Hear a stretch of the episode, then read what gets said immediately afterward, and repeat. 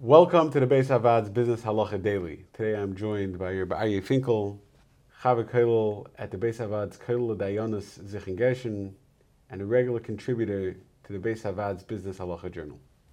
I hired a broker to find me a deal. And uh, sure enough, he brought me a deal. Ready to sign a contract on this deal. And the broker asked me, he said, you know, do me a favor and pay me a portion of my commission at the signing of the contract. Fine. I wrote him a check. We signed the contract. Somewhere along the along the way, from when we signed the contract to closing, the deal fell through.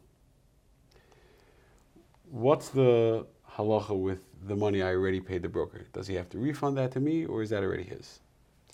Okay, so generally speaking, a broker gets paid his commission when the deal closes and if the deal closes.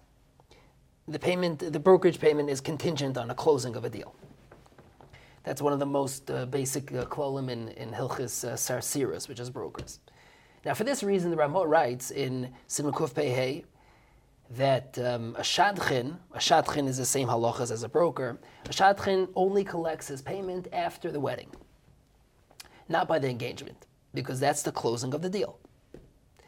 Now, the, the Ramah points out that if the minig is otherwise, so of course you go after the minig, but without any minig, that's how that's when the shatlan collects his shatchanas. Now, there are actually, once we're talking about shatchanas, there are various minhagim in, in America. It seems that in most cases the shatchanas is collected already by engagement, but that's not universal. So, anyways, back to this. Now, if a shidduch is broken, so whether the shatchin gets paid or not, the Ramah speaks about that also over there. And the Ramah says that that will depend on what the minig was of when the when the shatchin gets paid. If the minig is a shatchin gets paid at the time of the engagement, then he gets paid regardless of whether the engagement was broken. He get, he's getting paid for the couple for the chassan kallah to get engaged, and that's it. If it's just standard, and the minig is therefore he gets paid by the chasana. If the shidduch breaks, he doesn't get paid. Now, the same halacha applies to brokers, and generally by real estate brokers, it's anyways like that, then he only gets his commission by closing.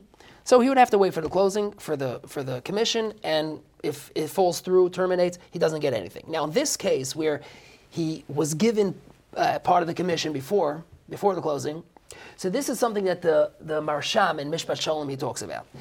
He mentioned, he brings, he quotes some poskim which say that, that he doesn't necessarily have to return that, that portion of the commission. The reason for that is that since the, the, the, the deal, the, the, the one who was involved in the deal, since he willingly paid him something before, he was being mavater to him, he was paying it as payment for his for his work, the legwork, the tircha, the hours. Not necess- that was not necessarily contingent on the closing. So since this fellow is muchzik in the money, he has he's holding on to the money. So it would be halachically it would be difficult to demand that he refund it. So some kind of pshar would have to be made, but he definitely would be able to keep a good portion of that amount that he was that he got. If you enjoyed this video and would like to receive more like it, or to sponsor a future video, please visit beisavad.org.